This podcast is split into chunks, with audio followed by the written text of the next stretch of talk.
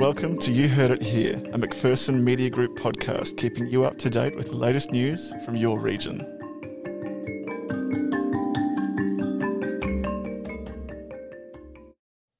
I'm Aydin Payne. And I'm Alana Christensen. Here's what's making news today, April 28.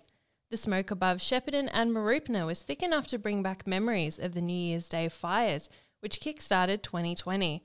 However, the smoke was a result of efforts to make sure to make sure fires don't burn close to homes this summer, as Forest Fire Management Victoria conducted scheduled burn-offs. Fire crews have responded to nearly 30 fires along the causeway between Mooroopna and Shepparton since July since July last year. FFMV District Manager for Goulburn, Scott Edwards, said controlled burn-offs were crucial to limiting the potential spread of fire. Burn-offs will continue on Thursday and may affect traffic along the causeway, as well as causing smoke above Shepparton and Mooroopna. And in other news, State Member for Shepparton, Suzanna Sheed, has joined the call for local private aged care residential facilities to be urgently vaccinated for COVID 19. Australia is more than eight weeks into its troubled vaccine rollout, but most residents and staff at resident, residential aged care facilities, Shepparton villages, have not yet been immunised. The majority of Australian residential aged care facilities are private or not for profit, meaning they depend on the federal government to supply the jab. To date, many organisations such as Shepparton Villages have been left waiting more than two months for the Commonwealth coronavirus vaccine delivery to arrive. Ms. Sheed said it was simply inexplicable that these those living in aged care hadn't been made a priority in the vaccine rollout. Three members of the Echuca SES unit have been helping with Western Australia's response and recovery effort after Cyclone Seroja devastated the area. They were among, th- oh, I almost said 37. They were among 73 emergency services personnel deployed to areas near the town of Kalbarri, north of Geraldton, on the WA coast after the Category 3 cyclone hit on April 11. Echuca unit controller Judy Cantwell and son Lockie Gardner were deployed to Northampton, 52 kilometres north of Geraldton, last week, where they helped with the storm damage response, roof and chainsaw operations, and other resourcing requirements. The inaugural Tongala Eats and Beats event will bring together the very best regional Victoria has to offer good food, good music, and plenty of community spirit. Held this Sunday, May 2nd, from 1 till 5 pm the community concert and market space will be a free event for all to enjoy.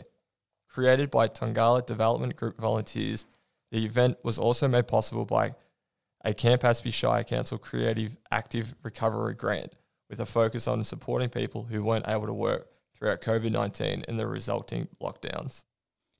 A man who rammed a police car and drove at police officers when they tried to stop him after two weeks of police chases has been sentenced to six years and four months in jail. The 22 year old Numurkah man, who cannot be named for legal reasons, pleaded guilty in the county court to charges of false, false imprisonment, three counts of recklessly exposing an emergency worker to risk by driving, recklessly causing injury, four counts of con- keep going.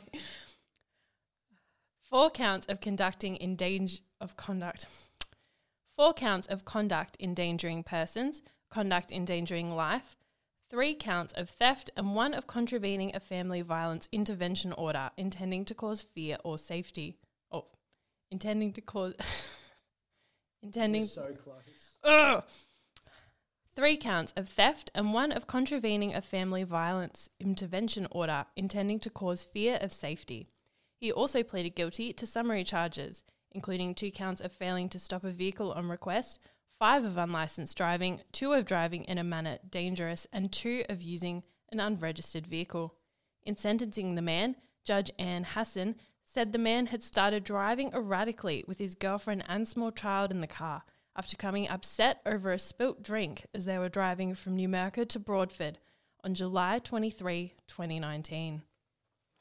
And in sport, it might only be round four of the Kyabram District League season, but the upcoming A grade clash between the Gambier Merchants and Toolamba is set to be a blockbuster. Both outfits occupy top four spots on the ladder and remain undefeated after the opening three rounds of action. The Hoppers are fresh off a stunning victory over the reigning Premier while Nagambie breezed past Undera last weekend. Speaking after last weekend's win over Stanhope, Murchison Toolamba mentor Jenny McCluskey understood the huge challenge that awaits her side at Nagambie this Saturday. That's the news. You're up to date.